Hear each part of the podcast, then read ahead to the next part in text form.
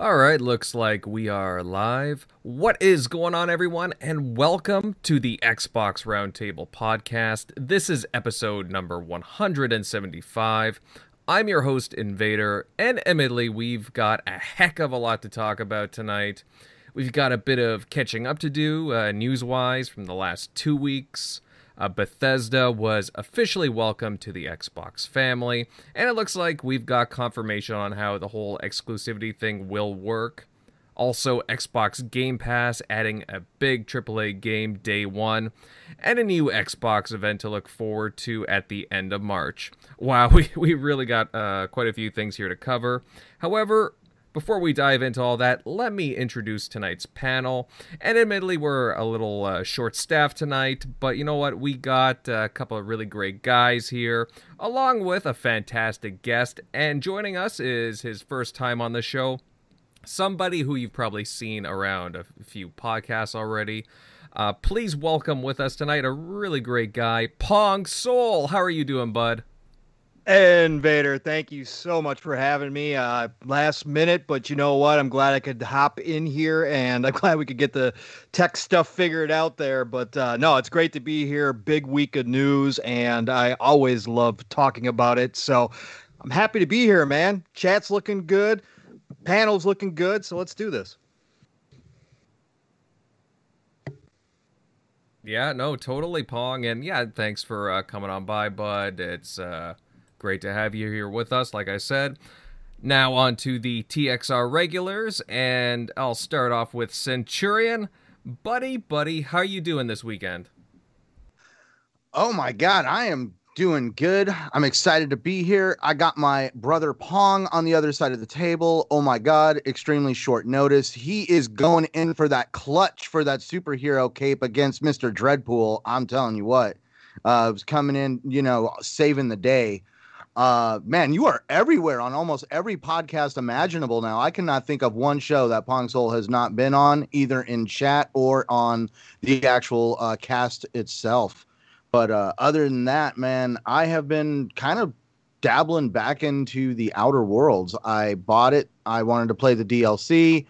Uh, there was an issue with syncing my game rather than totally getting freaked out, I deleted everything, cloud saves everything, and I've had to start over from scratch. And I've actually been enjoying starting over playing the Outer Worlds. And one thing that it kind of dawned on me is even though it's a game that I have technically played once and beat, it, it, I feel like I'm playing technically an all new game because it's on the Series X. Um, those god awful load screens from playing it on the Xbox One X are extremely completely different.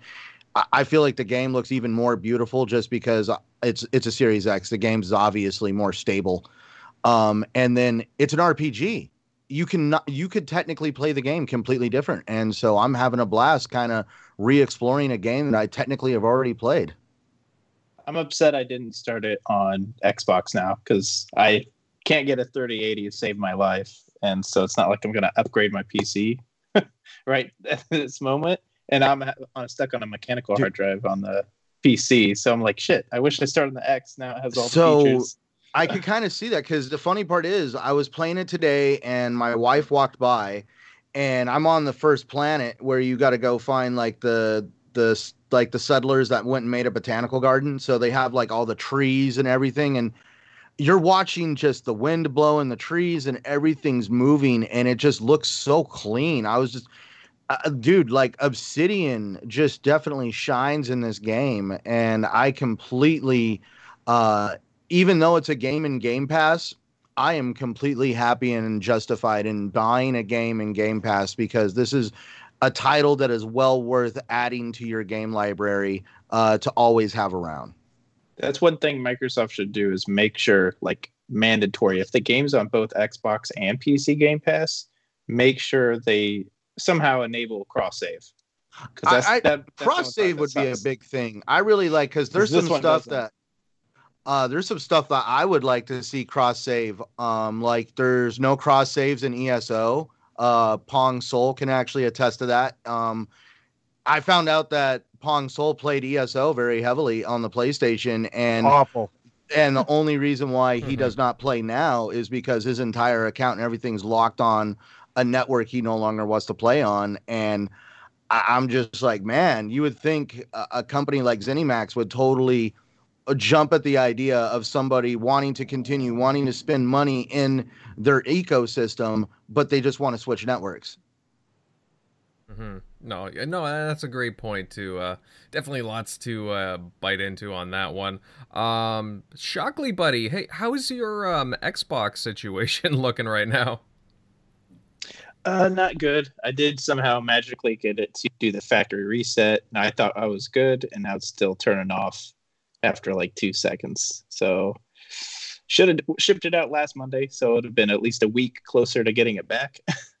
so that sucks. But then I've been I picked up the Pulse headset for the PlayStation, so I've been jumping back on the PS5, going through uh Spider-Man remastered and some of those. So I'm like, well, I'm good. I I have both consoles, so I'll just you know delve into PlayStation more this coming week. So, but other than that, but it's kind of sucks. I just got the Xbox headset and I was like, cool, I fixed it, and I get to you know because on Windows I can't figure out how to do. I don't think you can do the equalizer stuff like you can on the console. Hmm. I, I've been dabbling with the Atmos on the PC, but I would not say sure if that's the same. Do- I think you it might be an app you're gonna have to download from the Windows Store because it's an app. Technically, the accessories app, uh, like for the controllers and stuff, is something that's kind of like in the background. You never know it's there until you need it. And I think for PC, it's just something that you just have to download because, like, um, Yeah, I was trying to find that. I got Atmos app, so I have that, and I went into those settings, but I'm not seeing the equalizer thing that I see on the Xbox hmm, from people using it. But I mean, maybe you have to download a certain app. So- Mhm. maybe, maybe. I, I, admittedly, I have to play around with it a bit more, but uh, still, I mean, it's a nice piece of kit to say the least. Um, to everyone out there, this is the mic quality, so I'm actually using it and the mic. So I, I thought the mic was from what the reviews. I thought the re- mic was kind of like lackluster, but if this sounds okay, then you know, there you go.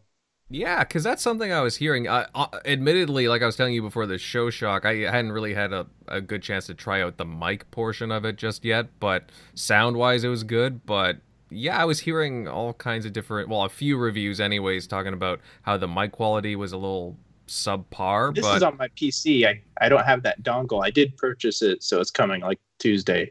Uh, to the where it actually makes the audio a little bit better quality on the PC because it doesn't have the tech built in to most PCs like Xbox. The Series X does with the headset because they kind of use their own proprietary audio frequency. Um, so I bought that little 25. It's like a $25 dongle, so you can use all your wireless controllers and headsets on that technology. So it's supposed to improve the audio versus just Mhm. Bluetooth audio. Uh, according to Six Slayer, there is a link to the Xbox accessories app Shockley, so I don't maybe follow up with him on that. Um, well, cool. Good to know. for in the store. Yeah, yeah. Well, no, that's cool. I, again, I need to play around with it a little more. Um, hey guys, just a reminder before we get into all the topics, uh, we had a fantastic show last Sunday with Xbox's David Preen. We talked about again the wire- Xbox wireless headset and a few other Xbox related things. So definitely give it a listen if you'd like to learn about the design process of the device and so much more. I mean, I'll admit that was a really fun show. That was a really good show. Um, oh, hey, we got Dirt Griggity here with the $5 super chat. What's going on, guys? Shout out to the panel. I took a loan from the bank to pay the one time $15 for the Dolby Atmos on my new headphones. Sup, Pong Soul. oh, man. Have you guys oh seen my god, old did that Dirt. just make it into the freaking super chat?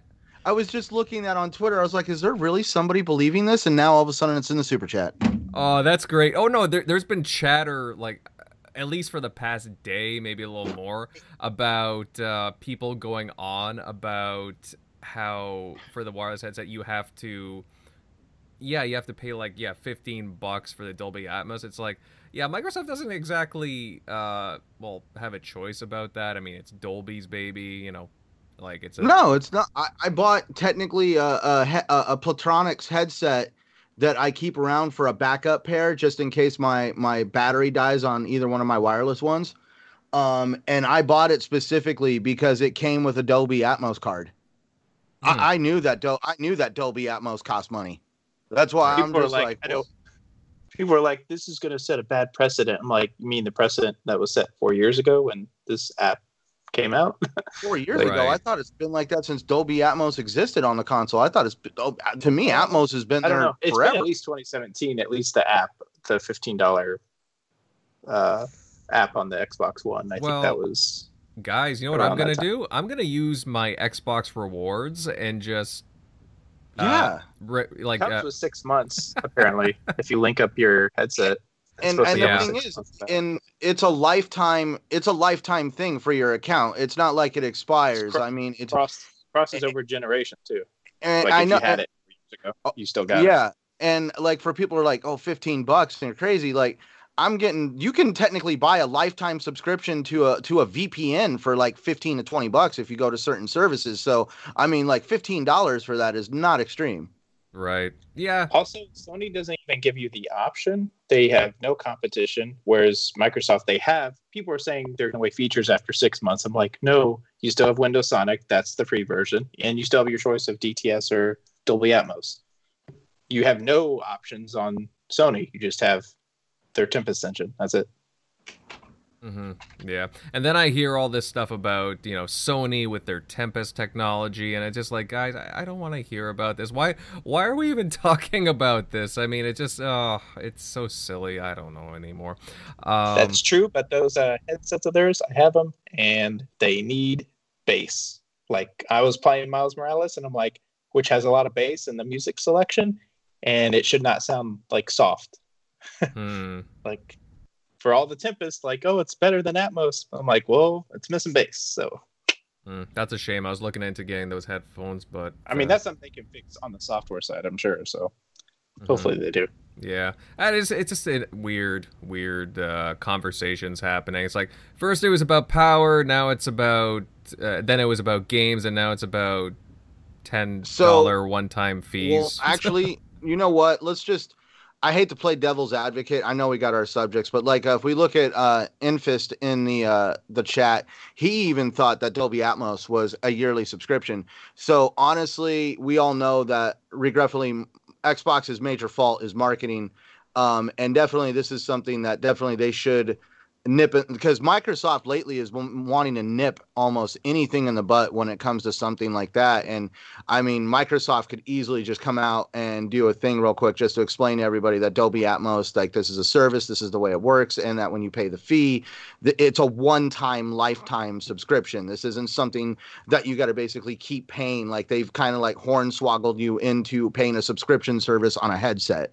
Yeah, Mhm. Centuria, they don't need to explain a dang thing. Okay. Microsoft does not have to answer for this. Any kind of Dolby Atmos device that you're going to purchase, uh, if unless they're going to give you uh, the actual service for free or include it in the device, you have to pay for it. Everybody knows that these days, and if they don't, they're not being they're not educating themselves. And it's not Microsoft's job to educate the consumer. It's not like you can't use the the headset without it. I mean, the the sound is you, you can use the headphones. You just have an option of having Dolby Atmos. So I don't think Microsoft needs to do anything. This is a bunch of trolls who are either obviously willful, willful, willfully ignorant or obviously intellectually dishonest. Okay, and they're just doing this on purpose. It, it started as a joke, and then they all got carried away as per usual. And here we are now with people actually taking it seriously.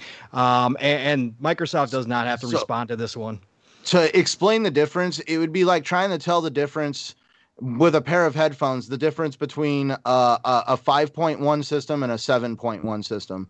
You would have to listen that carefully to know what you're listening for. Uh, but that that but definitely uh if you really think about it, though like that's where it goes beyond a headset because now if you take and you pay Mhm. that $15 you can hook a sound bar through the optical output on some of these consoles and stuff and now you have dolby atmos on a sound bar um, if you actually set your xbox up right for it to actually put all the audio through the optical output so uh, it actually goes way beyond just the headset if you if you hook certain equipment up to it Mhm. right. Notice how they don't bring up that uh, neither Sony or, or Xbox or Microsoft, I should say, um, paid for the license fee for Dolby Vision on their 4K Blu-ray players. So it's kind of Right. the same thing, but Right. It's just it's it's just all stupid. I mean, we're we're in the, it, we've gotten to the point of lunacy at this at this juncture when when these people have nothing left uh, to complain about or, or to try to you know try to get a win online with. They've got to come so, at Dolby Atmos app. Are you serious right now? It's it, it, enough's enough. So we mm-hmm. we have a radio station out here that I love, and the guy came out uh, a few months ago and said, "Can we just go back to the good old days where the village idiot was just disregarded and nobody paid attention to him instead of being given a platform for him to just you know spout his rhetoric on?" Well, uh, again, guys, just both consoles have their pluses and minuses or head headphones, headsets, etc. But I mean, I don't know. These conversations I just find are kind of wacky. But um, you know fellas, we will move on and we will go straight into our first topic tonight. And you know, the time has finally come, fellas. Bethesda and all the other ZeniMax Media studios are officially a part of Xbox Game Studios. Now, Xbox had a roundtable discussion welcoming them to the Xbox family, and head of Xbox Phil Spencer basically he gave a straightforward answer where Bethesda games will be, stating that and I quote, "If you're an Xbox customer, the thing I want to know oh sorry, the thing I want you to know is that uh, it's about delivering great exclusive games for you that ship on platforms where Game Pass exists, and that's our goal. Now, Pong Soul, I'll hit you up first on this one, buddy. I like to uh, give our guests the first questions on this show. Uh, do you think Phil's messaging was pretty clear with uh, Bethesda and ZeniMax games uh, where where they'll be heading? Oh yeah, this is this was definitely crystal clear. This there was no question about where it was going. Uh, is it just me or does this feel like this happened like three months ago already? this, I mean, we've had so much news. This is crazy. Um, but yeah, no, Phil came out and did exactly what he had to do. Uh, he actually said more than I originally thought he would. Uh, I was hoping for something like this, but I did not. Uh, you know, I didn't want to set my expectations too high because Phil can be very careful um, when it comes to the PR speak and making sure that he's not backed into a corner. Um, so I was delighted when he actually said what he said because it left no room uh, for any kind of discussion, even though people have tried to have discussions around a couple of the terms he used, like legacy. Um, but if you understand what he's talking about, and again, if you if you're not willfully ignorant or intellectually dishonest, you know what he's talking about. He's talking about all of the games that are already on the other consoles, such as ESO, Elder Scrolls Online, Fallout 76, and also he's talking about supporting um, all of the other games that are already on those systems. So if there's some DLC to come out, let's you know let let's say with Deathloop, they decide to do some DLC down the road. What he's talking about is Deathloop will be considered a legacy game because it will be have been already on the PlayStation consoles, and they will go ahead and support that. They they will produce the DLC as per the contract stated when they when they went to acquire Bethesda. So and ZeniMax, I should say.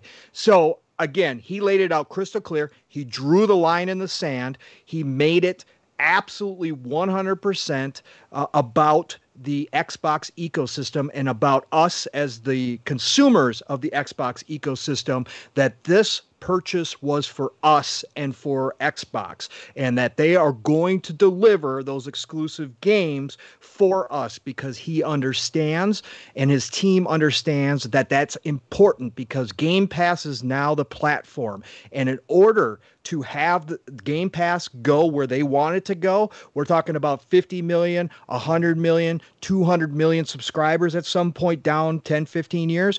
What they need to do is supply content, and they got to feed this monster just like Netflix does. Again, it, it's the only comparison that works. It's going to be a little different than Netflix, but at the same time, it's the one that works because they're modeling themselves after that. So you got to look at that and say, okay, they need to continuously pump content into this. And that's what this acquisition is about. It's about obtaining more talent under one umbrella, underneath their first party, so that they can push push out high quality games on a regular basis for all of us who are in the Game Pass ecosystem. And he made that clear through his statement saying that these will be exclusive to any you know device that has game pass is you know and so what he's he's leaving the door open that if nintendo decides that they want to go ahead and allow game pass or or sony uh, which is uh, uh, you know we don't we don't think that's going to happen but let's say one day they decide to put game pass on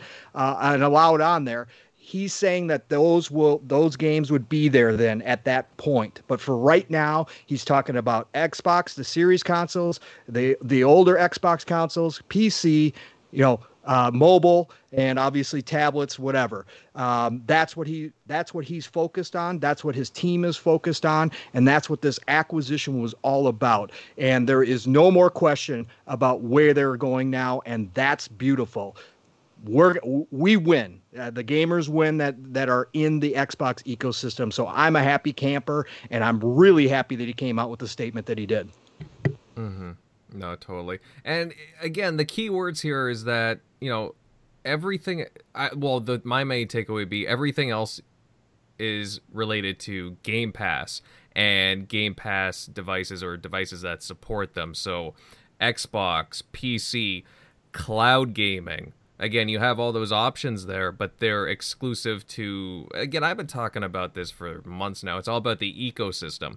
Sure they have those contractual obligations such as deathloop ghostwire tokyo uh, that doom 3 vr game. Like there's a few things in the works here. Plus admittedly we still don't 100% know about what the contract is with that indiana jones game. However again judging by you know, PlayStation not exactly acknowledging it when it got announced. I don't know. I'm kind of thinking that was telling.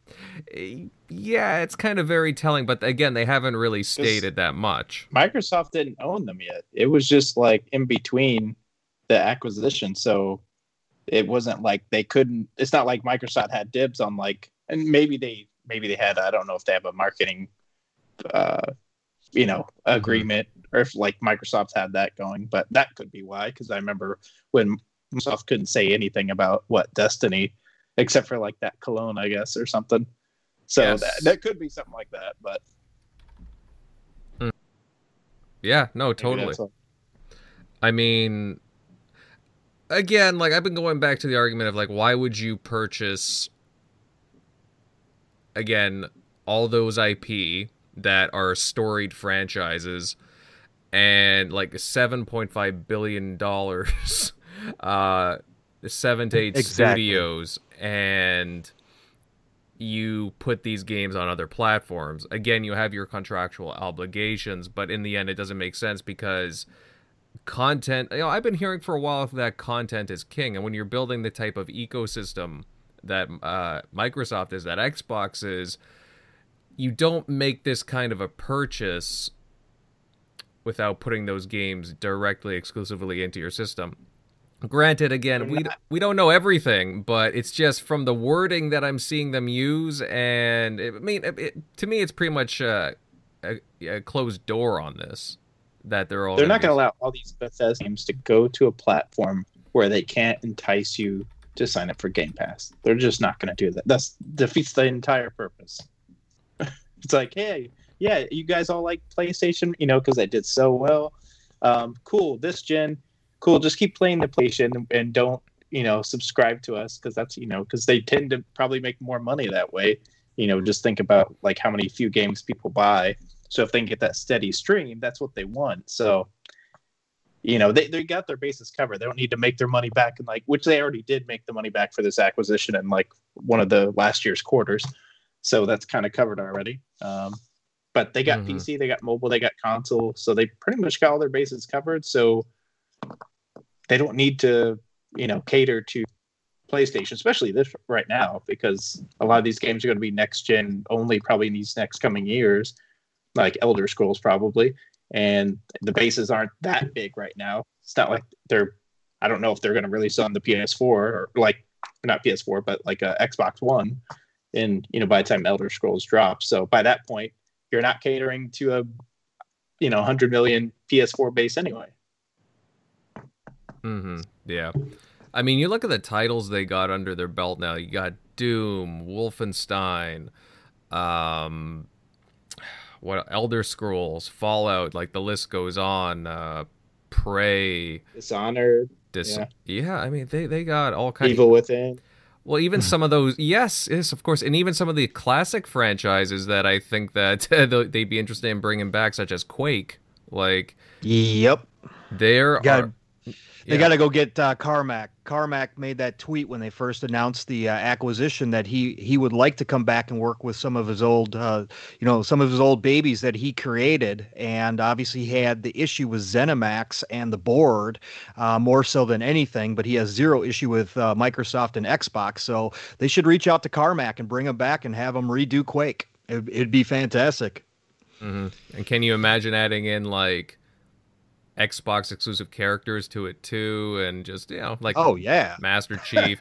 Actually, I, I would love to see like I don't know. I could see some silly stuff being added to That's what that we too. talked about with the uh, id tech. You know, m- mixing some of that with, you know, the Gears franchise or Gears franchise or Halo franchise or just you know just the other studios in general. Well, yeah, you mentioned that the roundtable. It had some very interesting uh, discussions. Like I, again, just to piggyback off what you were saying, Shock. Uh, Phil was talking about uh, having the idea of having like three four three and id. You know, kind of sharing things back and forth, different ideas. Um, again, can you imagine using id on some of their properties too? Just sharing like that id tech, tech technology, that engine, just be sharing it around to some different studios. That's uh, yeah, that's pretty awesome. That's a pretty impressive engine. I mean, Doom Eternal's bloody gorgeous. um, And people think this is like a, I don't like saying it's bad, you know, for the industry. I'm like, I, if anything, this is good because, you know, if you just kept Microsoft going with their slow buying, you know, buying like smaller studios and building them up over time, like how you know certain people want Microsoft to do, that's going to take a lot of time, and they're never going to. It's going to be a while before they really start, you know, ba- you know, the balance of power starts at least shifting a little bit towards a little bit more balanced. Um, you know, because you don't want Sony to just run away, you know, so far like they did like the last gen. You want a little bit more pressure on them, which is only going to help, you know, PlayStation gamers. That's why I was fine when they bought Insomniac because I'm like, look what we got. Maybe Mhm. Spider Man's gone from your favorite platform, but we never got a Spider Man game like that top quality. So right.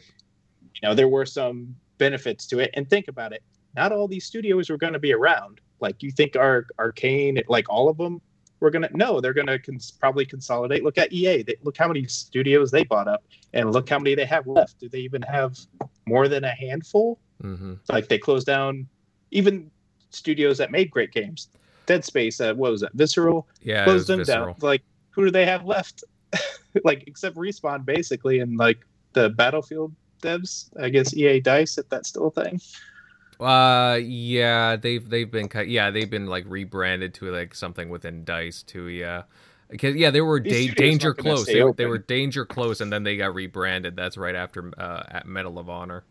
Forgot about that. well that and think about it look at the studios that had to take those one year deals to kind of like get some of that recoup some of the cost tango and Arkane hmm so that's that's probably not great signs when you have to sign that over and you're you know supposed to be a giant publisher Mm-hmm.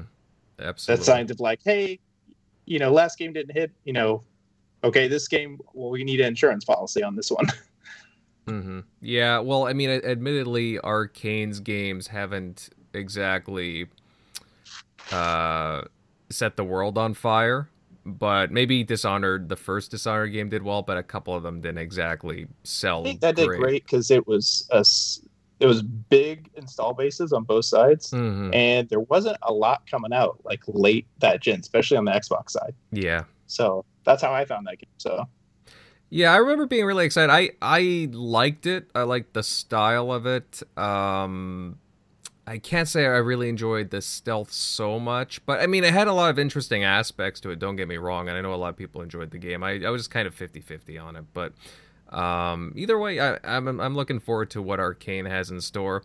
And really, guys, I mean, considering ZeniMax had put, you know, all these studios on the block, it's better you know, you look at all the companies that could have acquired Bethesda and all the ZeniMax studios.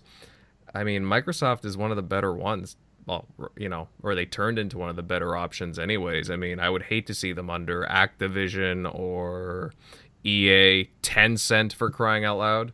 So yeah, it's inevitable. It's it's the consolidation. People are like, you shouldn't applaud consolidation. Sure, but consolidation is going to happen. You know, run from it. Destiny still arrives the same, just just the Thanos. So it's it's going to just keep consolidating. Well, it's just going to happen. Look at over time. Um, like in the next 10, 20 years, probably Capcom and Square are going to be under, you know, bigger companies look at Embracer Group for example. Uh, like they're the ones with the THQ and all of them. They they what was it, a couple of months ago they bought Gearbox. Uh, Microsoft was apparently talking to them. Actually, I'm kind of glad that uh, Microsoft kind of dodged a bullet there with Randy Pitchford. But apparently they're pulling their money too. They want to. I don't know if it's in the billions, but it's close to that. They're still in the market, ready to spend. They've been buying studios like crazy too. Um, again, everybody's just trying to pick up talent talent right now. It's crazy. So I'm really glad. Again, I don't want monopolies in the industry, but at the same time, this was a very if good thing. This stops a monopoly. Like if mm-hmm. Xbox is gone, like PlayStation almost has a monopoly on the console market. Like outside of Nintendo, which just does their own thing. Anything as far as like the next gen console market, they basically have that's all theirs, mm-hmm. all to themselves. So if anything, this balances that power with all the studios Sony has. And like say Microsoft just I don't know how many now at a certain point if they, you know, bought Square and like a Capcom and like and just went nuts, then yeah, you would have a point at, you know, it getting to a little crazy. But I think at least this purchase as we stop like right now, I don't know if they're planning to make big acquisitions. They might just be looking at still smaller studios like they were doing, and this was just like their big splash. But right now, at least balances look over this next gen, this is probably going to be a pretty competitive gen over all three of the console makers. So, mm-hmm. no, and I agree. I agree. It's looking pretty good. I, I mean, I think you'll see Nintendo, uh, you know, get a little more aggressive with their hardware personally, but um, because they need to keep up. They need to keep up, but uh, obviously they have no no problem selling software by any means. Um, hey guys, did you see Todd Howard's uh, comments? He made some uh, interesting uh, comments during the roundtable. Like when he was talking about when Fallout 76 released and they had countless issues. I mean, everybody remembers that. Um, it's Fallout 76 is kind of like a giant meme, but they've they've sort of recovered. But apparently, he called Phil for help, and he was directed to some people at Xbox, and they gave Bethesda some advice on how to move forward and stabilize the game. I mean, you know, stuff like that. It really helps build a relationship, especially during you know acquisition talks. You know, that's pretty cool. I, I think it was more than just like you know how to fix the game. Um, Microsoft or Phil Spencer had just you know when when the Fallout 76 debacle took place, um, Phil Spencer had pretty much grabbed the wheel of the the Titanic known as Xbox, and I mean righted that ship. And so Phil Spencer knew a thing or two about kind of uh, like uh, bringing something br- back from the brink. And I'm pretty sure Todd Howard, um, you know, I, you you come off that high of you know this is the come on, it's a Bethesda title. There was a lot of hype around Fallout 76, and then that hype it goes from hype to kind of like what we saw with uh with Cyberpunk, almost like damage control mode. And so I'm pretty sure it went way beyond just the technical uh, ability to fix the game, but almost like uh, the mental the mental stuff that comes along with it um, because it's like hey we've all been here. You know, you just got to kind of keep trucking along. This is what I did. This is what got me through, you know, some uh, pretty crazy times over at Xbox. I can only, you know, we've all talked about if Phil Spencer ever wrote a book, you know, it'd be a very interesting book. Um, I've been sitting here listening to everybody chatting, kind of like forming my thoughts in my head because uh, it's everybody's talking about the games, and I don't know why. Maybe just because I think differently. I look at when I see Phil Spencer speak, I see everybody talking about, you know, how the legacy title that, how can Bethesda make this exclusive? You know, how is this possible? And the only thing is, I, I feel in some way that Microsoft, Phil Spencer, all the people involved, um, are at this point where they're probably going to start just I don't want to say acting. They are just going to do what Nintendo does. And Nintendo no- knows that they have a great set of games that come out of their studios that bring them very that bring a fan base that they are willing to cater to. Um, and so it basically Microsoft is now feeling that almost Game Pass or the Microsoft ecosystem is bigger than PlayStation. There's no reason for them to compete. They don't need PlayStation and that that's going to be a hard pill for a lot of people to understand and swallow um, because i understand competition is king competition is going to keep this whole thing going forward but if you really kind of look at what they're talking about their end goal they've never really treated PlayStation like competition. They've never acknowledged PlayStation as a real source of competition. They've always looked forward at Google and and the Amazons and the other companies that uh, can definitely kind of go toe to toe with them when it comes to the size of the wallet. Um, and I just really, a lot of people are going to have a hard time accepting the fact that there is going to be people in Xbox that really feel that they are bigger than PlayStation. Mm-hmm. Well, keep in mind too. Um, you know, I mean, obviously competition's a good thing, but um, know, well, I'm just saying, like, competition's a good thing, but it's also how do you keep something exclusive? Well, no, by I, thinking you're bigger than the other guy. No, exactly. Just at the same time, though, I mean, you look at what some of Microsoft's like they, they for example, they had rated Google as one of their competitors, and uh, look what happened as soon as, uh, well, you know, as soon as uh, word got out that Microsoft had bought Bethesda for crying out loud, they they uh, kind of put their the tail between their legs and then shut down their studios. So, you know, um, it's amazing when you see power moves like that and just how it ripples well, across the industry. Now, this is where this is where now because Microsoft is going to see themselves at least their ecosystem. I'm not saying Xbox. We're talking the full blown Xbox ecosystem, PC, Xbox, any device that PC can, I mean, that Game Pass can be put onto. That can include in the future televisions, streaming, streaming sticks, and other devices. Because they have this this idea or this um, this concept that they want to follow, or the North Star, as David Preen likes to call it, um, this that whole concept almost in a way is bigger than PlayStation because PlayStation is only 100 million uh, PS4 is only 100 million strong. That means that is the size of that ecosystem. Microsoft is looking to expand that ecosystem as much as they possibly can or at least their ecosystem. And I will definitely say the one thing that this competition is going to definitely bring is it's going to grow the PlayStation ecosystem like this is where this is where this is the other set of that coin. Jim Ryan and them right now are probably like, oh my god, we have lost a lot of third party developers that were creating our um our um, online or multiplayer multiplayer style games. Uh, this was caused by the purchase of uh, Bethesda ZeniMax through Microsoft. Epic Games even produced, I mean, bought the uh, creator of uh, what was it? F- which one was it? Fall Guys. Yeah, Epic Games bought uh, well Tonic Media, but yes, the studio came uh, Mediatonic. That's correct. Yeah. yeah, yeah. So we have all these big players that are buying these studios, basically, uh, somewhat kind of systematically removing content uh, from PlayStation uh, because it's going to now go to multiplat or it's not even going to show up on PlayStation at all. So now Jim Ryan's going to have to be like, we need to find developers within our own ecosystem that can start creating these style of games so we don't pull a Microsoft and then we have a game like um, what was your favorite one? Uh, Invader, you have a T-shirt for it. It's the Dragon game, that the game that never was. Scalebound. Scalebound.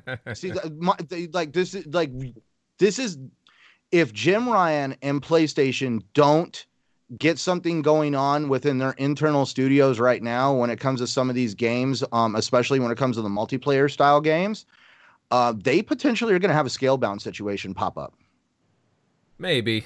Um, I mean, they do have some interesting uh, third party exclusives right now, but you know, we'll have to wait and see on that one. Like again, they PlayStation is still very popular. They have a huge install. Oh, base. they're very, very, very popular. Very popular. Um, it's just um, I have always everybody that's always asked me they're like how could Microsoft possibly make these games not multi-plat? What why have there's all this money on PlayStation. And it's like well what if you feel what if they feel they're above PlayStation? What if you, they feel like they don't need them? If they feel like they don't need PlayStation there's a big flaw in your argument because that means they don't care about the money over there. Well the thing is they make more money getting locking people into their own ecosystem, well, exact, spending exactly. on their accessories, buying their games. So if you're if they get the you know big casual market to like I'm just gonna play exclusives like the first party Sony exclusives on my PlayStation, and I'm just gonna spend all my other time throughout the year on my Xbox because there's so much stuff in Game Pass. So I might as well just play everything there, and then just you know once twice a year I'll jump over and play Last of Us or the new God of War and that's it. If they can do that, like that's going to be huge for them. So that's see, why they don't care about like, hey, I'm just going to get sixty dollars, or hey, somebody bought a game used, we didn't get any of your money on PlayStation. They're not going to do that without unless Game Pass is there, which I don't even think they're going to do that because mm-hmm. at that they they probably still want to have that no. console presence like Xbox. So I think they they don't they don't need to do it. So Unless I feel like really Phil Spencer was very concise in saying that whole Game Pass comment. I think, well, it was done purposefully. Like, I mean, you could say he was a little bit vague, but I, I think he chose the wording of uh, Game Pass very, very purposefully. So well, yeah, because it, it opens the world of like, well, he said that Game Pass has to be on these platforms, not maybe um, or a what if has to be on these platforms. Because the way Game Pass works is you can either play it on Game Pass or you can purchase the game from the Xbox Store, blah blah blah, and that's where um, I, I really feel like he was very concise in saying on platforms where Game Pass exists, um, and we all know that you can put uh, Game Pass uh, in a streaming stick. We all know that you can put Game Pass in a chip in the back of a television. That's no big deal. The big what if is can you put Game Pass on the PlayStation Network? I noticed. I did see a lot of people were like upset, and like, why can't he just like Colin Mor- Moriarty, who I like, uh, was like, why doesn't he just say it? Why didn't he just say that these are exclusive? Like, if it was Sony or Nintendo, they would just say it. Eh, and no, they probably wouldn't because guess what? They haven't bought a giant big publisher. So it kind of makes those things hard. If you buy Insomniac, who you know is only making one game and one exclusive for you, it's kind of easy to say, yeah, but that's where exclusives. They never bought a publisher that had their hands in everywhere, already signing deals with Sony. Like they've never bought a publisher. They're not probably going to anytime soon. So it's kind of easy for to say that because they wouldn't. So I remember seeing all the articles pop up from uh, people saying they were no longer going to trust Phil Spencer because the man that said that exclusives hurt the industry, and this is the this is where that's the funny thing. You're right. that, no one's read that article because people don't know how to read these days, but or right. are just lazy and don't um, just read the headline and that's it. But. That's where I had to say the only flaw with the idea of the exclusive is in Phil, in my opinion, in Phil Spencer's eyes, a Game Pass, PC, Xbox, the ecosystem that he has helped build is sick. he knows how many people are on that ecosystem. So he could fundamentally believe he's like, I am b- technically bigger on PlayStation on numbers. I just don't report it because I don't like fueling that part of the console war. Um, and that's where I just feel like um, that's where my whole concept of the, the whole idea that they don't care um, or they're not worried about it is just because they don't need to be over there to exist. They have done their own thing and they know that they're going in the right direction. It, it marching to your own drumbeat has worked for Nintendo. It's worked for PlayStation. Microsoft has found their direction. They have found the way to guide the consumer base that they are looking for.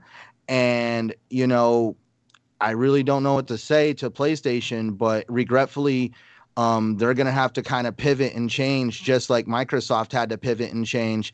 Um, and I, this is all a result of all the heckling, bullying, all the comments, the articles, all the the side-handed comments that were thrown across Twitter you can't go out to the playground every single day and pick on the same kid day after day until that kid goes to the gym and bulks up and becomes the Braun Strowman of WWE and is basically a freaking raging monster. And you have now created the new form of Xbox.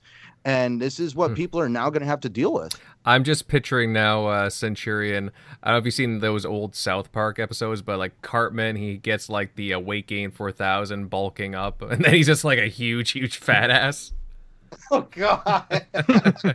so time to get these guys some weight gain 4000 um but yeah no i mean these are aggressive moves by microsoft and again i'm just i'm really excited apparently uh again they're they have big plans for uh summer so uh, showcases uh both bethesda and microsoft. So i'm very curious to see what they'll be showing off um starfield.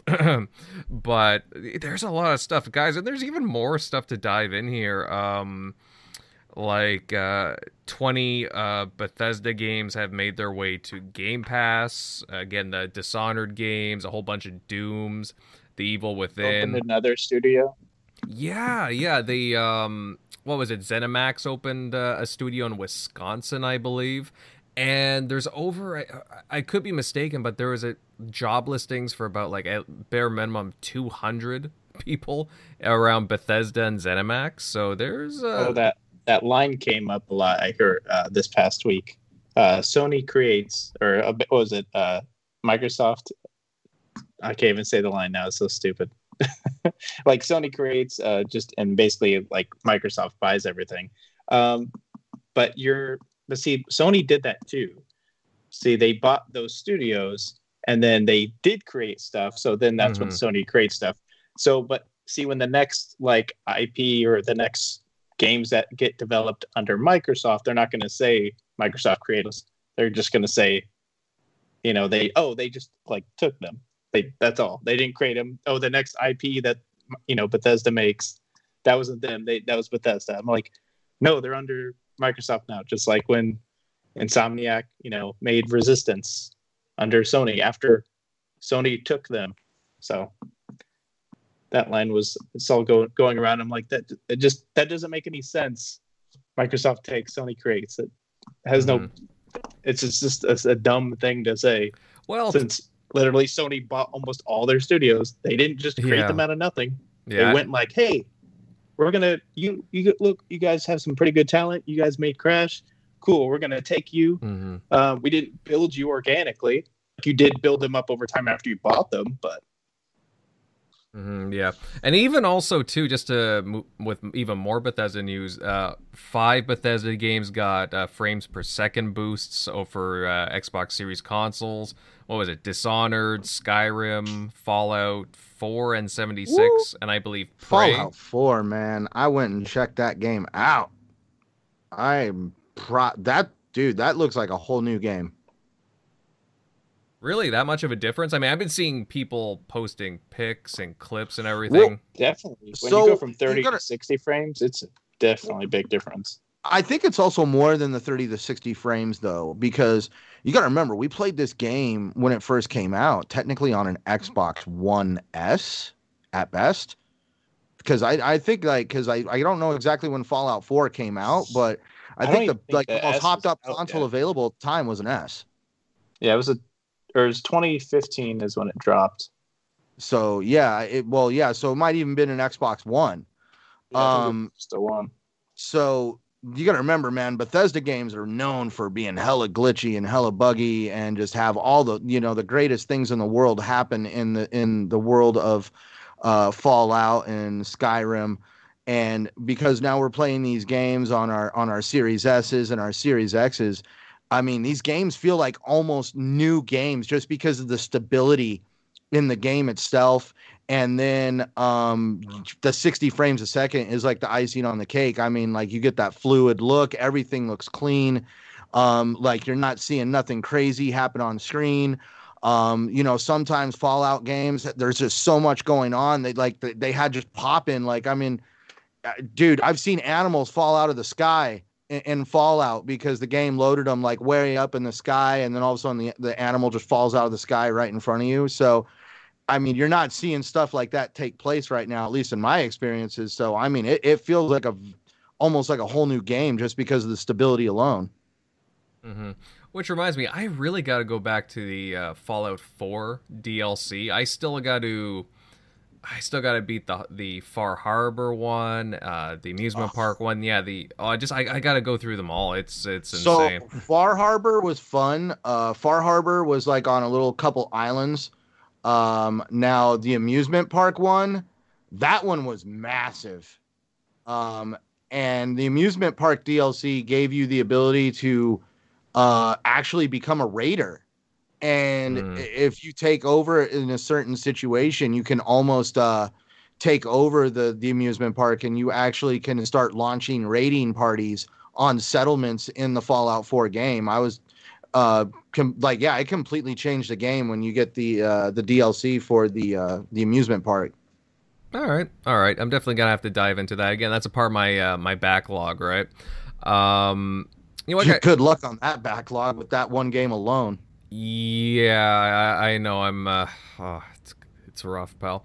You know what? Um since we've been talking so much about you know, playstation the past couple of minutes why don't we move on to some PlayStation news, guys? Because uh, I feel like we do have to cover this. And not to be outdone, PlayStation had some announcements of their own.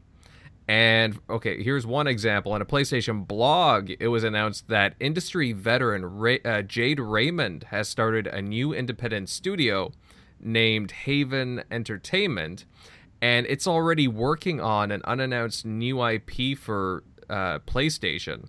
As well, Sony announced that they've acquired Evo, the Evolution Championship Series. It's known for its fighting game tournaments. Uh, very popular. You see a lot of media out when whenever it's on. Shockley, buddy, I'm curious about this one. What do you make of Sony's recent moves? Yeah, I think that's pretty good for them. Um, well, actually, I, I hear the uh, the studio with Jade Raymond is not a first party studio, but it's just no. one that they're like, no, but they they're developing an exclusive IP though. Oh, okay. Uh, but yeah, that's I think I don't know if this was is probably just like well timed news of like after the whole ZeniMax deal got announced as closure. Uh, but I mean that's that's a great way. Whether this is you know one they're investing in or you'll probably see more news like this in the future of them, you know, either acquiring another studio or building a new studio, kind of like Microsoft did recently with the initiative. I mean, that's what some of these deals are going to do. It's only going to breed some more of this competition. You know, make Sony think like, okay, we're going to need more content because, yeah, maybe right now Xbox doesn't have a lot of games at the moment, but you can just see five years down the road, they're going to have a lot of content consistently, you know, at AAA quality out of you know a giant publisher like Bethesda, let alone their own you know pre-existing uh, first-party studios. Uh, the Evo news, though, um, I mean, I, that's cool for them, I guess. For investments, they want to because I mean, I guess they can put their you know systems at the forefront. I think I did see some articles say this is going to help them sell uh, 200 or 300 million consoles. No, that's not going to happen. That's not. so I don't know where that new where that like article just came out of nowhere with that. So like going around, but um, but I did like the that's cool with the VR. I did see that, which is great because as a VR owner or PSVR owner, I refused to buy the whatever the move controllers. First off, you could like never find them, and if you did, they were like used and they looked gross because those like white balls on the top were always like they're yellow or just like dirty. It looked like no one took care of them from the previous gen. Um, so these ones are look like they're probably going to be on, hopefully on par with some of the like the Vive and some of the other um, premium headsets out there. Hopefully, so I'm excited for that. So that that should be cool.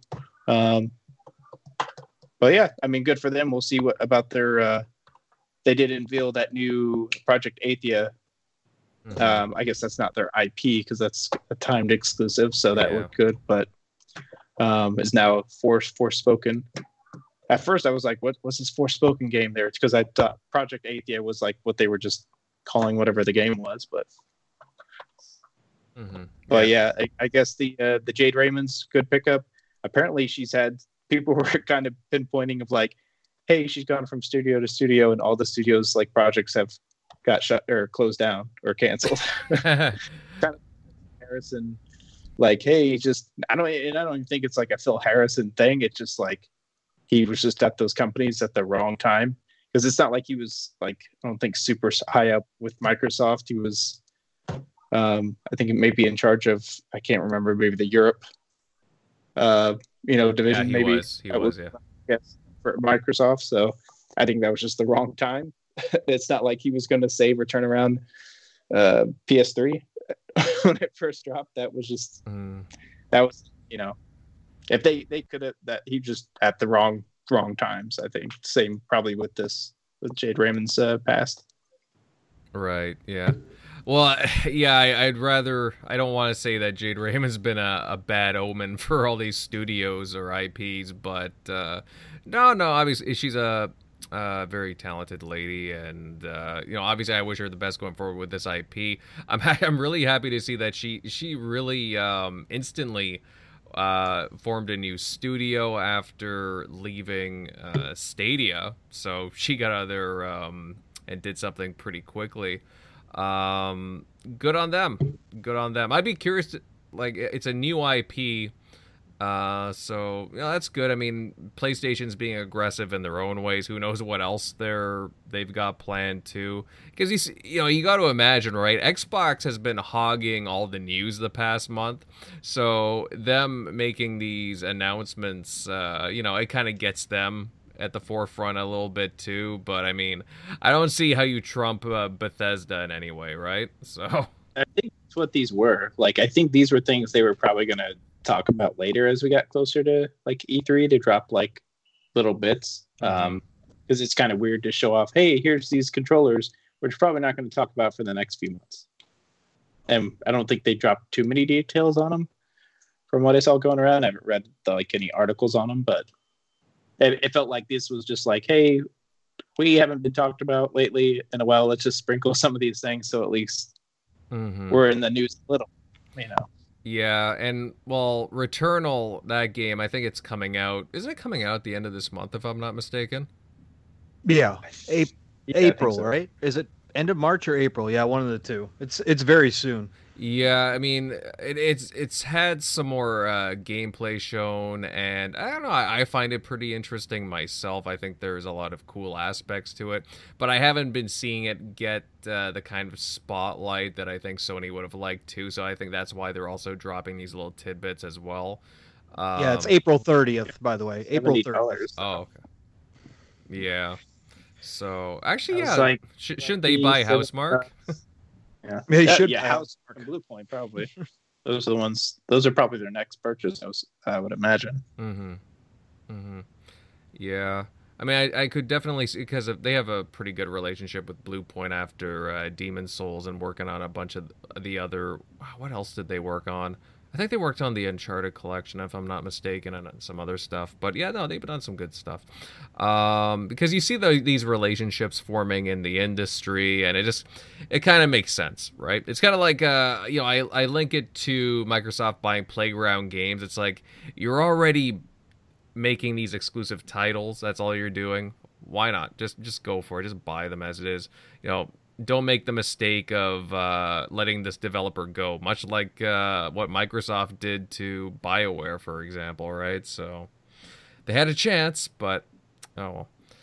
But uh, yeah, I mean, you know, just some interesting PlayStation news, guys. Um, Evo, Evo's. Um, I don't know. I really don't know what to say. It's kind of random that they bought uh, that championship, but I see it as like what Crunchyroll, just like that's just another one they're just putting in their you know media acquisition. I, I don't see it's going to make any you know I don't know big swing of anything really in the gaming space other than you know they can highlight you know hey use our you know controllers or you'll see their branding like everywhere. Other than that, hmm Yeah, I mean, Mike, Microsoft bought uh, Smash GG just a bit ago too. Mhm. So I mean, they've both kind of made these kind of moves uh, more for, I imagine, like you just said, Shockley, marketing um, down the road more than anything else.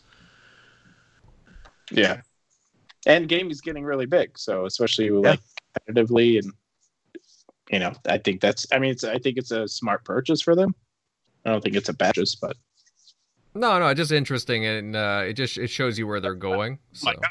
Evo, like, I mean, that's it's a that's cool. I guess it's not like a big news, but it'd be better, bigger news. You know, if they bought like, oh, they bought Bluepoint finally. Cool. They you know secured them. Mm-hmm. Well, yeah. I mean, hopefully they have some uh, fighting games to show off in the next couple of years since they bought them, right? So, and I don't think the next Street Fighter is exclusive to them. So, I don't know. They're gonna have to. Uh, It's in a much better state than they were when they signed that deal. So yeah, yeah, that's right. Uh, Capcom are mu- much more different. financially stable. Well, suppose. I mean, if anyone was gonna try to like buy them up, that would have been the time to. do it. Yeah, yeah, absolutely. Um, well, either way, guys, it's interesting the moves that Sony are making, and it's good. You know, it's it's uh, it's healthy. Uh, the only thing is, I know a lot of people are saying in the chat about uh, what was it recently? Uh, you know, Sony had closed uh, some of their Japanese offices, uh, their gaming offices. So you know, their their, their presence in Japan is you know, not as strong as what it used to be. So, or where their focus is. Surprised that they don't. It, do they have any other? Was that their only studio that they had in Japan? Um, not a hundred percent sure. I'll admit, but I th- they were just um. I mean, I know they haven't done much in a while from what I remember. I mean, I think the last big IP they did was like what Shadow of the Colossus. Yeah, they had become more of a support studio at this point. They had already kind of wound down and were helping That's out going other to be odd teams. that if PlayStation doesn't, I don't know if like I was asking before if like that's the only Japanese studio they have at the moment, but or was, but it's it would be funny that Sony no longer has one. Um, Microsoft has Tango now, so that would be interesting. Well, um, How that would how that would I, uh, swing would happen. I did a. Uh, I read an article from uh, a gentleman from. Uh, they did a. The gentleman, uh, I think it was for Bloomberg, and the gentleman worked for the Wall Street Journal of the Japanese division in Japan, obviously, and they talked about how the marketing team for in Japan uh, pretty much sat on their hands during the launch of the PS5. It was all held by uh, uh, the, the entire thing was done by all the marketing teams here in North America. Uh, they made significant sh- normally uh, with uh, the Japanese market or the Asian market. There was two versions of the console. There was their version of the console and the version everybody else got.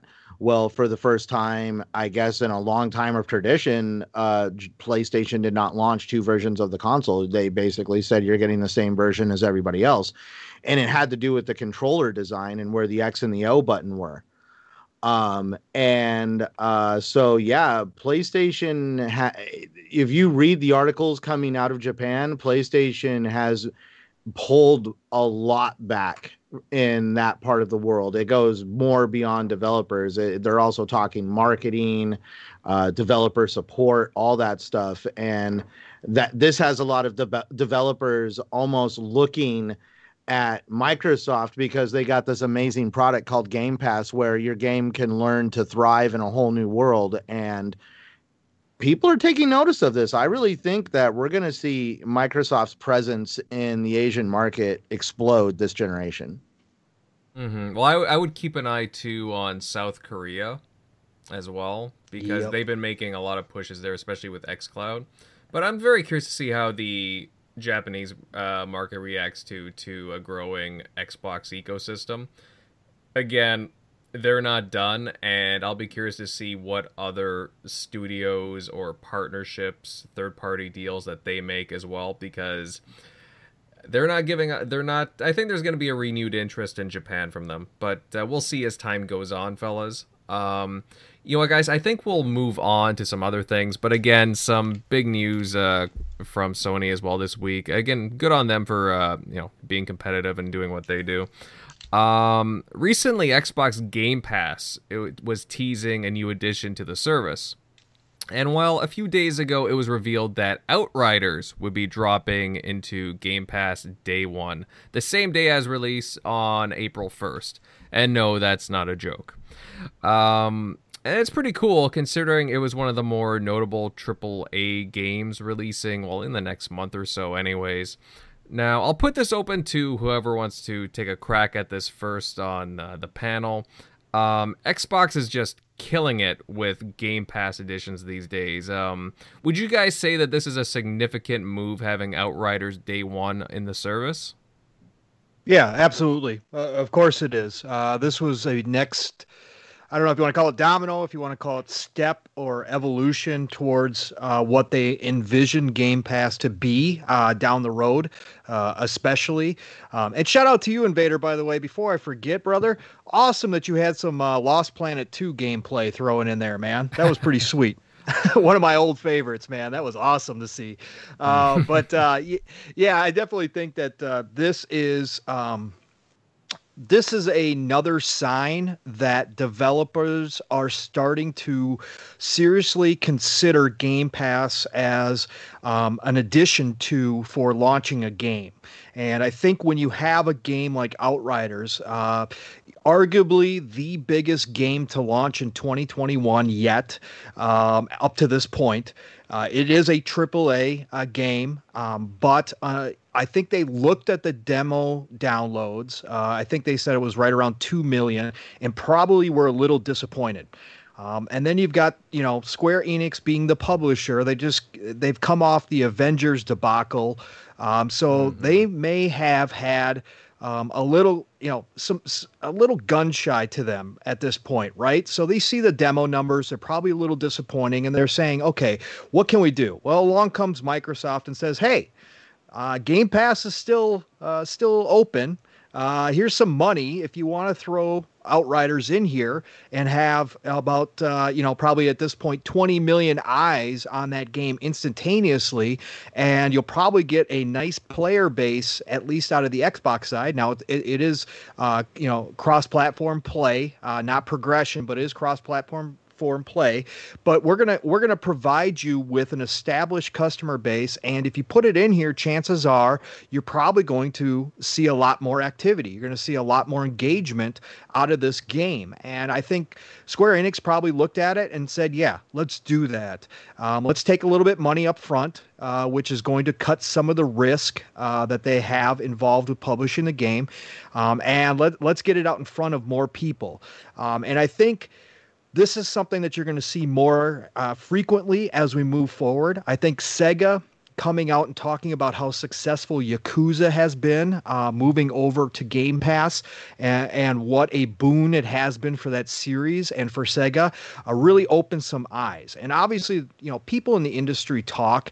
Um, so I think uh, that the word is getting around about, you know, obviously with EA uh, jumping on board by putting EA Play in there. Um, I think the word is getting around that Game Pass can be extremely beneficial. And I think down the road, I'm not saying that we're going to see like Call of Duty or you know a Battlefield or or something like that drop day and date in Game Pass. I, I don't think we're that to that point yet. At some point, could we be? Maybe.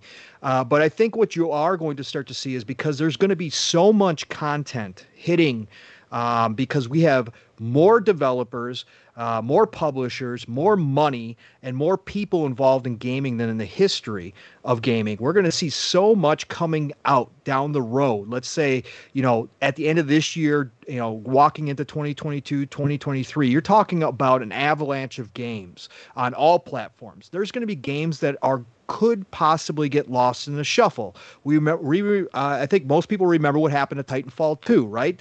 They, they chose a bad release point, and the game kind of got buried, um, and it didn't do well like they expected it to. And so what you're going to see is some of these publishers and developers looking at Game Pass and saying, okay, so we've got this great game, what we believe is a great game but we don't want it to get lost if if it's got a release window where you know there's there's two other giant AAAs coming out. We don't want it to get lost. Let's drop it in a Game Pass. Let's take Microsoft's upfront money, Xbox's upfront money, and, and let's get it in front of all these people on Game Pass. And that's going to that trend is going to start uh, increasing as Microsoft's game, you know, as, as Xbox gets Game Pass to grow. So let's say by the end of this year they stay on pace and they hit 30 million. I think personally could be 35 million if everything hits properly. But let's say it's 30, 35 million. Let's say by the end of next year it's 50 million. At that point, you're not going to be able to ignore it if you're a, a, developer or a publisher because getting your game in front of that many people instantaneously and they've already come out and started talking about the stats. Sarah bond just came out about how much more uh, you know the percentages i think it was 20% uh, uh, people that uh, subscribe to game pass uh, play 20% uh, more overall games. They play 30 they they something like 30% more um, uh, uh, different types of games, genres of games, or 40% more different genres of games, and they spend about 20% more than the average gamer does. So when you get that that base of Game Pass to a to a, a, a point, um, and I don't know what that point's going to be. I, I, think we're we're getting close, but I think between 30 and 50 million, there are going to be a lot of people that say, "Let's do it. Let's get it in there," because we already know that that's going to give it a better chance of success than if we just try to do a regular release. And, and again, I'm not talking about all games. I'm not talking about we're just going to see everybody beating down Microsoft's door, Xbox's door to to get it on Game Pass. But what I'm saying is you're going to start seeing more and more, you know, those big AAA, um, maybe not the biggest names, but the big AAAs, maybe newer IPs that they're, that people are trying to get, um, you know, that just came out, first time IPs. You're going to start to see those wind up in Game Pass, and I, I think that's going to be a great thing. Um, and I so I do see this as the start uh, of that movement. Um, so mm-hmm. I definitely think I, I like the direction we're going here. Well, I see co-op heavy games like uh, yeah. games that people where you know, let's say you buy the game, you know, somebody's friend might be like, well, you know, I, I don't know, like uh, I could see those doing extremely well or more more developers of those uh, types of games being tempted to join in because again you look at outriders and i'll admit uh, it wasn't exactly on my radar i have been meaning to check out the demo and i've heard like a few mixed things about it. But I mean, overall, I heard the gameplay was all right, and uh, you know, I'm all up, I'm all up for co-op experiences. You know, just shooting the shit with friends online, obviously. So you know, it be, might be something I might check out. There's more incentive for me to check it out now that now that's in yeah. Game Pass. Exactly, and we see second second extinction is coming, um, and obviously like Exomecha um, and those types of games. To your point, uh, Invader, uh, definitely uh, those multiplayer uh, type co-op games uh, would definitely benefit from a player base uh, that instantaneous um, you know instantaneously is there from Game Pass. Definitely can, a big deal. Can I attest to that for a moment? Yeah, possibly. Mm, I wish I was preach, like, preach. Well, yeah, preach. Uh, guys, we're gonna get some paint drying on the wall here, because um, we're gonna talk. Like, technically, there's a game in Game Pass that's been flying under the radar. I've been playing it for years. I've sunk a lot of money into it. Um, so that's ESO, and I remember. Uh, for a while there, ESO was becoming uh, the player base for it was pretty stagnant. I mean, you could walk through areas where like it'd be empty. Um, and then I remember when it went into Game Pass and I chuckled. I was like, "Oh wow, I already own that game," but that's funny. And I didn't really think about it at the time, but then all of a sudden I noticed in playing the game, I'm like, "There's people all of a sudden." And there was more people, and then there was more people, and now when they have these expansions and all this um these other events, there's a lot of people all of a sudden and it completely changed the game. I've seen what Game Pass can do for a player base. Um, I don't care how much money someone's putting in their wallet at the end of the day, um, because obviously that's eh, the one thing that's benefiting me is the game that I'm playing and that I am seeing an increase in player base. And this is where I have high hopes that um, now Outlanders is going to be a much bigger game than it already was. Um, I think I mentioned this to you last night, Pong, on the Shop podcast. Um, that I, I, not only is um, what's their name Square Enix a little gun shy, but I also feel like uh, we have a lot of consumers right now a little wallet shy uh, because of the, the Avengers debacle in general.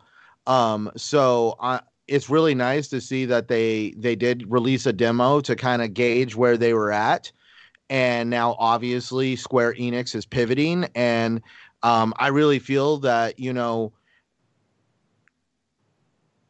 you can have a company that kicks ass constantly. Um, you, you could be a person who kicks ass constantly. It's always great when you have your ducks in a row and you're like a locomotive and the train that can't be stopped. But it's that moment you have to pivot is what really counts because sometimes it's what makes or breaks you. And that's where I'm watching Square Enix pivot. And I really feel this is going to be a successful pivot for them. And I really hope uh, that Outlanders is going to have a strong player base as a result. Um, you mentioned um, Second Extinction. Um, I'm hyped for this game. I'm ready to play this game. Um, I can't believe that um, this game has been flying under my radar. And I, I, almost thought about buying it on PC just to play it early. Um, so definitely, uh, the future is grand when it comes to Game Pass for anybody involved, player, uh, developer, publisher. Um, sky's the limit, at least right now, with the situation that Microsoft has created with it. And how long before we see Avengers? It won't. It won't take long.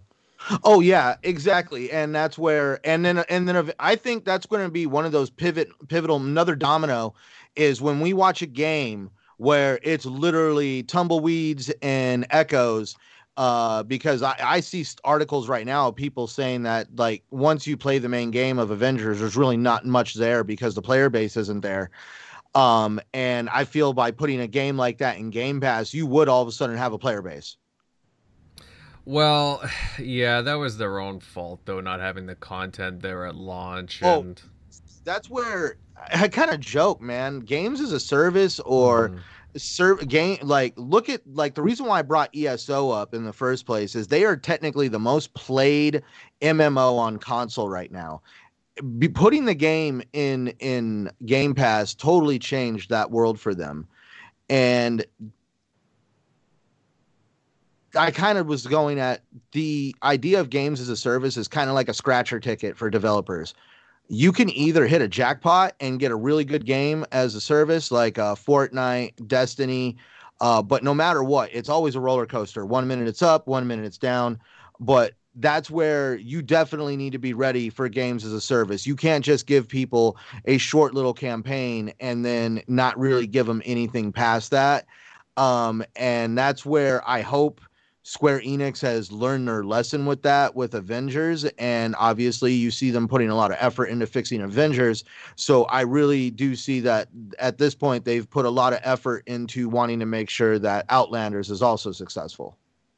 It is interesting that they also got like a big publisher like Square to drop it in there day one.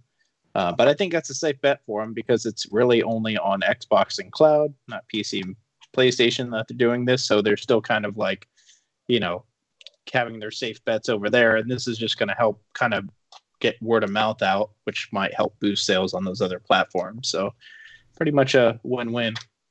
Mm-hmm. Well, they probably saw their pre order numbers too and uh, were kind of hesitant too. So, I mean, you know, I mean, I'd be curious to see how the uh, conversations went uh, getting it into Game Pass. Actually, I'd love to have somebody from the Game Pass team uh, from Microsoft on at some point. It'd be, uh, I'd love to pick their, uh, their Jim Ryan with that crazy hair of his, probably on the phone was like, "What to what?" when he found out they're putting it in Game. Well, it's kind of quiet right now. I mean, okay, there are a few select games, but I mean, heading into April, I mean, where is it? There is MLB The Show. There's a couple of other titles, uh, Returnals at the end of April, and yeah, just a select few. So, I mean, I mean, Outriders, as far as I know, is like one of the big AAA games coming out, like as of right now. So, you know, if they're if they're nervous and want to go into Game Pass, that's I don't know, it's just interesting, just interesting the mindset. So uh, you know, good on them. I'll be curious to see how this all works out. Um, yeah, guys. Uh, you know what? We will move into our last topic of the evening. And, you know, a few weeks ago, we were hearing rumors, some murmurs, if you will, of Xbox having some kind of event for late March. Well, it's been announced that uh, ID at Xbox, there will be a showcase with over 100 games to be shown off, with 25 to debut trailers and gameplay for Xbox exclusives such as Stalker 2, Second, Second Extinction, and The Ascent, just to name a few off. Now, Centurion, buddy, I'll, I'll go to you on uh, this last topic uh, to start off. From the sounds of things, we're going to be seeing a lot of games here. Are there any games previously announced that you'd like to see uh, be showing off here?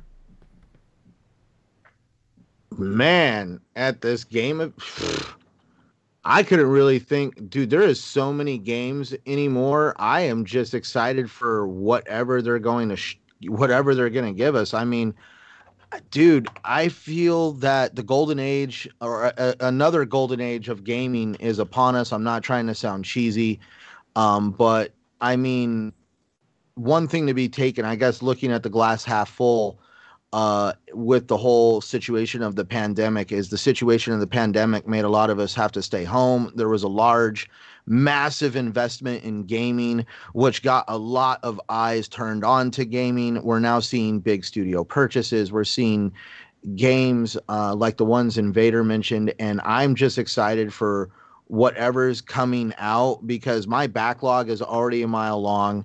It just became three miles long because Bethesda games are now in Game Pass, and, and there's a lot of Bethesda games that require multiple days of your life to to truly experience them properly um, I can't begin to think of one game off the top of my head right now uh, that I could really talk about because there's just so many of them. Um, man, I see it like Stalker 2, like you already mentioned, so I don't want to keep mentioning the same games. Mm-hmm. Well, no, even in the chat, the chat's lit right now.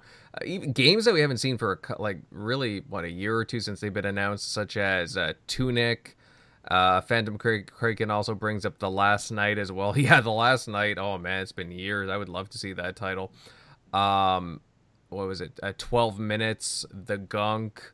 I mean, yeah. I mean, we've only seen really what like one trailer when they first uh, announced these back. Uh, well, back in July, or either May or July, and we haven't seen much of them. So, I mean, strategically, I think it would be interesting and uh, a good idea to see them uh, finally show them off now at this separate indie event. Again, there's going to be over 100 games here with so many more to just debut. So I'm really excited to see this. I know the indie gamers going to be uh, chomping at the bits to see this one. Um, yeah, I would say Stalker 2, I'm really curious about. Uh, 12 minutes. I mean, it has a really interesting script and voice cast from the sounds of things. Um, you know what, Centurions? You there's one game here I'd be curious to see. There, you made a video about uh, this title way back when I think it was oh, in May. Scorn, Scorn, Scorn. That's another indie title. Do you? I mean, that would be. I I could probably see that one being there. Um, you know, we're seeing, dude. That would be awesome to see there, especially uh, with uh, everybody talking about the medium. Uh, another game that was pretty much built for the Series X, and I think that's another game we're going to see with Scorn. Um, and it's definitely going to be a different take on a game altogether. I don't know if anybody's ever seen footage of this game.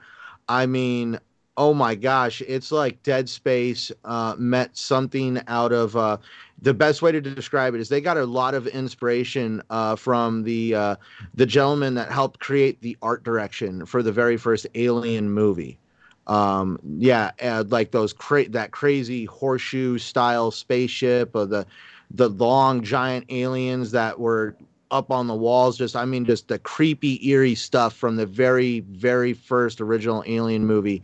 And they used i forget the artist's name. I feel invader i think i've heard you say his name before.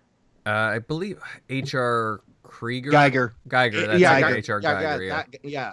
And i mean man some of the creature design uh this the concept of the game in itself man i'm kind of glad you kind of reminded me because even just reading all the articles i actually haven't seen any mention of scorn and there's a there's a lot of people that want to talk about that game uh, there's a lot of interest in it. And I know originally it was supposed to be two games just because they didn't have the money to make it a one solid game. And then lo and behold, they get some major cash infusion out of nowhere from an anonymous investor, air quotation marks. And uh, yeah, all of a sudden it becomes like, well, we're actually going to now make both games and put them in one complete package, and it's going to show up on PC and the Series X, or well, the, the Series X, Series S. And so, yeah, I'm actually kind of glad you brought that up because I haven't even, it's not even on, I haven't really seen that game mentioned really in a while. Yeah, it's I've always found it since they announced it a very interesting title. Obviously, it was available on PC like a year or two beforehand, one. but still, it just it just catches my eye. Uh, it Another votes... one that comes to heart uh, comes to uh, my mind though, Invader is one that you turned me on to, Atomic Hearts. Oh yes, yes. Uh, well, Atomic Heart's a special case altogether. Um, it's had an interesting development process. Um, but it looks like it's coming together pretty well. They've had uh, a cash influx as well. It's I think it's supposed to come out later this year, if I'm not mistaken. But uh, visually, it looks very unique. I I know they have Mick Gordon doing the soundtrack, and theme wise, I'm just very I'm very excited to uh, see more of that title because it vote it both it kind of like Scorn. I was gonna say it intrigues me, but it also repulses me in some ways too because of the organic nature of what's going on. So yeah, if you haven't seen Atomic Hearts or you don't or never heard of it, go watch a trailer for this game and you'll be kind of like, how have I not heard about this? Because I mean, it's just it's just so interesting that you just want to know more about it, but mm-hmm. that you can't know too much about it. Like the, the game is in development and like you said, it's been a little bit of a roller coaster ride.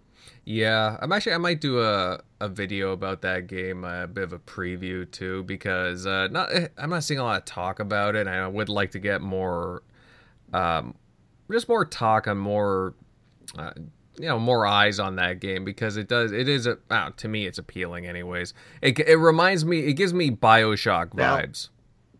Now, now here's the thing. This is another reason why we got like we could preach this golden age thing is these new game consoles, PlayStation 5, um, the Series S, Series X, all of them, the new technology we're getting in consoles. We're seeing consoles now um, almost revel uh, PC gaming in some way.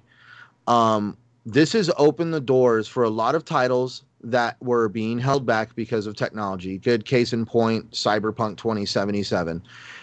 If that game was exclusive to this generation, that we're in now with PS5 and uh, Series S and Series X, uh, we wouldn't have seen uh, as many problems with that game as it's had because the game just was meant for this kind of a structure. Um, and I still see that there's a lot of games out there that have been flying under the radar that these developers, I don't want to say were too ambitious. Uh, they were just way too ahead of the technology that was available to them. Um, in a way, Microsoft and PlayStation held the, held us back uh, with the first designs of the PS4 and the Xbox One. Uh, because they didn't just go all for it like they did this generation, where they wanted to build these these beautiful machines. Uh, they kind of lost direction at the beginning of last gen, and I feel that uh, that kind of helped hinder a few games. And now we're going to start seeing some of these games pop back up because technology has now got to the point for these some of these games to actually uh, exist on the level that developers want them to because they weren't willing to compromise on how they wanted the game to look and function because of uh, something as silly as a hard drive. Mm-hmm. Right. No, well said. Well said. Now, guys, that's not the only event that got announced recently. We also got official word that there will be an Age of Empires fan preview to be held April 10th uh, with reveals for Age of Empire, sorry, Age of Empires 4 and content for Age of Empires Definitive Editions 2 and 3. Um, do you guys think that we'll get a release date for Age of Empires 4 at this? Yeah.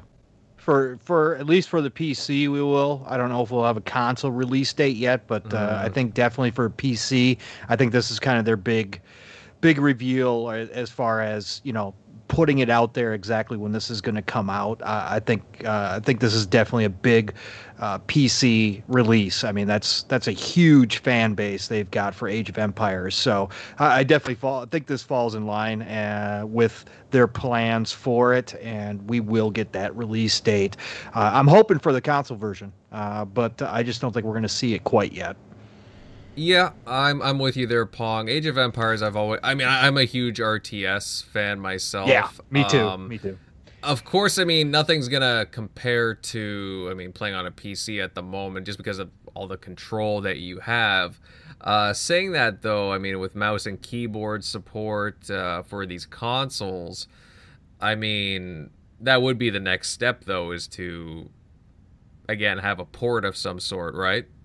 Yeah, Exactly. I mean, we, we saw, uh, you know, we saw success with the Halo Wars franchise. It can be done.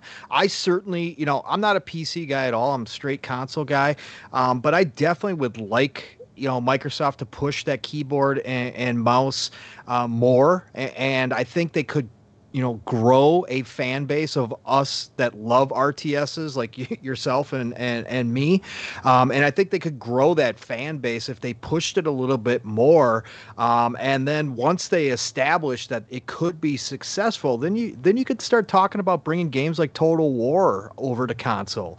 Um, it's just it's just getting to that point where it's more acceptable to go out get a you know keyboard and mouse and and knowing that these games are going to be there on the console for you to play. And and you know as Centurion was just saying that now that the consoles are becoming more and more PC like, I think it would be a natural thing for them to start looking at bringing more RTSs to console and allowing, or at least advertising the support for keyboard and mouse and saying, "Hey, we know you guys are out there. You guys like RTSs. We want to bring them to the consoles, but we we've you know we got to have your support. Um, you know, but here's a list of some great keyboards, you know, keyboards and mice that are, are work well with the series consoles. You know, if you want to move in and you want to try out these RTS games, please, you know, go out and get this and support us so we can do this. Because I know a lot of devs obviously don't like trying to uh, adapt the controls to a actual physical controller because, as we all know, it's very complicated. I think they did, you know, Creative Assembly did a fantastic job with Halo Wars uh, 2, um, but mm-hmm. it, it mm-hmm. a it is a lot of work. Uh, but I'd love to see it happen. Yeah, yeah, I mean, I, I, I would be very curious to see. I wonder if they would take the approach of uh, how Asobo is doing with Flight Simulator, release the game on PC first, and then a year later maybe release yeah. it on uh, do a console thing. But yeah. again, that's just me speculating. Um, I would say though, I mean, other Zinc says, yeah, Halo Wars one and two were amazing. I, I agree, man. Halo Wars, Halo Wars is very underrated, very underappreciated too, and I, I hope that we get a Halo Wars three sometime in the near oh. future. Oh, we were just playing it last night. no way. Fired it, fired, yeah, fired it back up. Me and Fun Speculation, Mav, and and Psychonauts and uh, Three Bit. We fired up the Halo Wars two. It was awesome, man. Nice. Yeah, nice. it can be tricky. Like RTSs, Diablo, it's fine, but I remember playing StarCraft on the N64. That was a experience. That was a joke. yeah. Well, you couldn't really play like multiplayer because then it kind of defeated the purpose right. to see each other's bases. But the, but the controls were not good on that at all. Oh so. yeah, no. hey, now don't be dissing my Star Fox. I love it. Oh, no Star Fox diss. I I kid. Starcraft. Oh, Starcraft. Oh, Star. Oh, yeah, yeah. Sorry. Um, Isaiah in the chat is Crossfire X considered an indie game? Uh, I don't think so because uh, Remedy's no. involved, right? Did you? That was the best looking game they had last summer, to me, in my opinion, when they showed that off. Hmm. No, actually, indie or not, what has happened to that game? Uh, well, it got delayed. It was supposed to come out like I think yeah. in December, but it, yeah, it got delayed because of COVID, but we'll probably see it this summer. I mean, that's all Remedy's doing right now, so I mean, I'm sure we'll see it soon. Yeah, that's a great exclusive because uh, was publishing that, and I don't think that's going anywhere else since they're the only publisher. Right. Yeah. I mean, people forget like uh how many hands. That might be a big game. Like it could be. Uh, yeah, they are making the Alan Wake DLC eventually, sometime. But other than that, Yeah, no, that's true. they might that might be what they're gonna announce like this year. They might have a fire year. Halo, that game, possibly Starfield, probably one of these indie games. A couple of them coming out. So hmm Yeah, I mean, okay, if you consider because that was delayed, right? Crossfire X wasn't that supposed to originally come out near it was supposed launch? to come out last year. Yeah, December. Yeah. So if things align the way I'm thinking, yeah, I mean, it should it should come out this year, I would think. So That could be a good good spring game hitting Game Pass day one. Actually, no, that game is not going to Game Pass. Well, keep in mind No. too, guys. We just got a release date for Mech Warrior Five Which weird. Mercenaries. Yep, Yeah. my birthday. Can't wait. Back nice. to mech time. Hey, I, I love my mech games, and uh, Mech Oh. Warrior is a great universe. And Yes. again, it's kind of tricky with the um, the ownership rights to that game, uh, like that series, you know, with like Mech Assault and Mech War and, and everything, because it's like Microsoft does own uh, some rights to it, but they also don't at the same time. It's kind of like it's kind of weird how uh, how it works, but uh, I know, yeah, it's coming to Xbox exclusively uh, on the console, but I, I don't I don't know if it's hitting Game Pass or not. So I don't think it is. Yeah. I yeah, don't so think it is. Which is kind of weird, but I have to look more into that. Hopefully, they have some kind of an announcement for that. Um, but it's getting the uh, like the newer DLC with it too, and I'm just I'm excited to uh, to get into that too. I want to see how the controls are too, right? So Yeah. yeah exactly. we're going from it's gonna be amazing though. PC to console. But yeah, no, I'm really excited for that one. Um, you know what, guys? I think on that note, we're gonna start to wind down things and just uh, go to the outros now. But uh, panel members, really, really fun show tonight. I really enjoyed all the banter, uh, lots of fun. And of course, to all you guys in the chat, all you guys and gals, thank you for joining us tonight. It's uh, always appreciated. I enjoy uh, scro- scrolling through all the commentary as uh, you guys uh, are chatting away. Uh, we got Hellboy joining us. Hey, buddy. Six Slayer, you've stayed with us. Jesse Darby, Isaiah, Psychonauts, Other Zinc, Froggy T, Hassan, Mike, Kurt, Phantom Kraken. Thank you for uh, coming out to the show. Infinite, Other Zinc, and so many others. Thank you guys for chilling with us. ATL and many, many more. Um, if you guys ha- haven't already done so, then share this episode out. Drop it a like, and if you haven't already done, subscribe for further TXR content. Um, but yeah, guys, again, really fun show talking about Bethesda officially uh, becoming an Xbox studio, uh, well, a part of Xbox Game Studios. Outriders going to Game Pass day one, and the ID at Xbox uh, March event. With all that said, let's get to these outros, starting with our guest tonight, uh, Pong Soul Buddy. It was a great experience having uh, you on with us tonight. I know it was uh, very, very last minute, but uh, we appreciate you coming on. Uh, where can all of our listeners uh, find you and follow you at? Absolutely I appreciate the invite so much, Invader. I've been uh, listening to TXR for a long time, so finally get on here was a fantastic experience, um, and and I really do appreciate it. I, I never take these things for granted, so thank you again. Uh, thank you, Centurion and Shockley, for uh, making it easy to come in here. Obviously, um, that's always the best part of these experiences. So, uh, chat, you guys have been amazing. Thank you all for coming out. Uh, I'll give you this little tidbit too. We were just talking about that showcase. Would not be shocked to see the Ascent drop that same day. They announced that it's in Game Pass because the Ascent is supposed to come to Game Pass, and their social media has been extremely active, and that was supposed to come out last year as well. That would be a big hit for that show if they drop the Ascent during the show and say, "Hey, available Game Pass now." Um, you can find me uh, everywhere: Pong Soul, Xbox, Twitter, um, and then you can find me Friday nights on Xbox Ultimate uh, with Fun Speculation, Mav, aka Fun Speculation, his wife Caitlin, Three Bit, uh, Psychonauts Eight, and we hope, uh, we hope, we've got hope that the return of Assassin Lupa as well.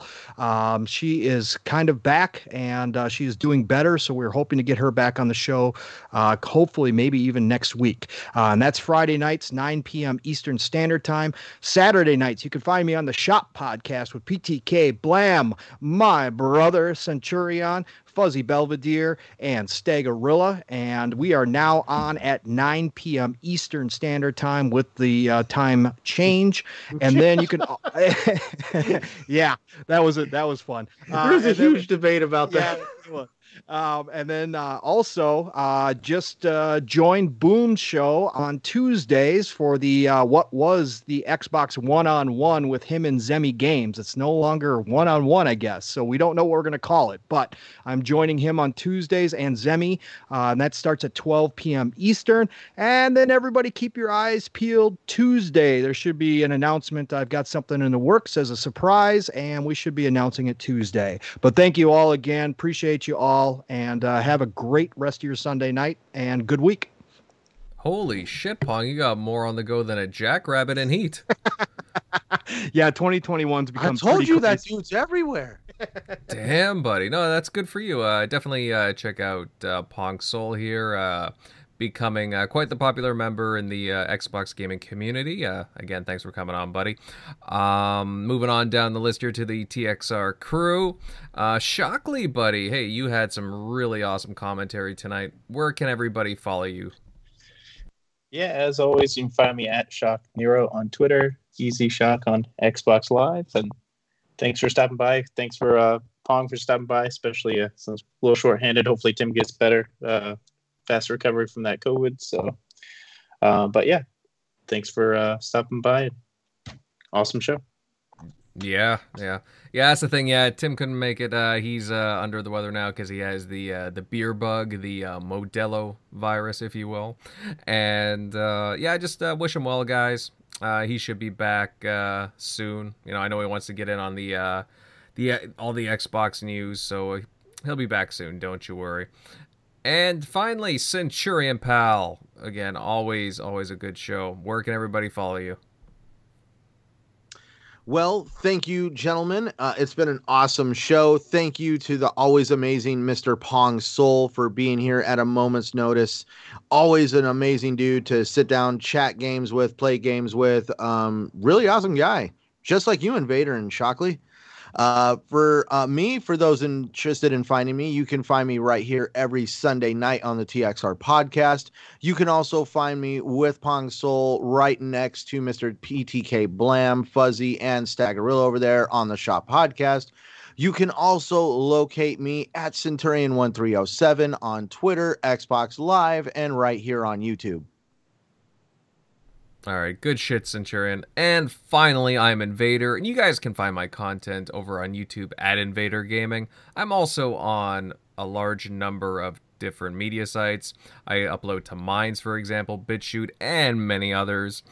Uh, same name, Invader Gaming. All right, guys, I can't say this enough. Really fun show tonight, and we at TXR cannot wait to see you all here next Sunday night. I can already see that's going to be a good show. Cheers, folks. Have a good one.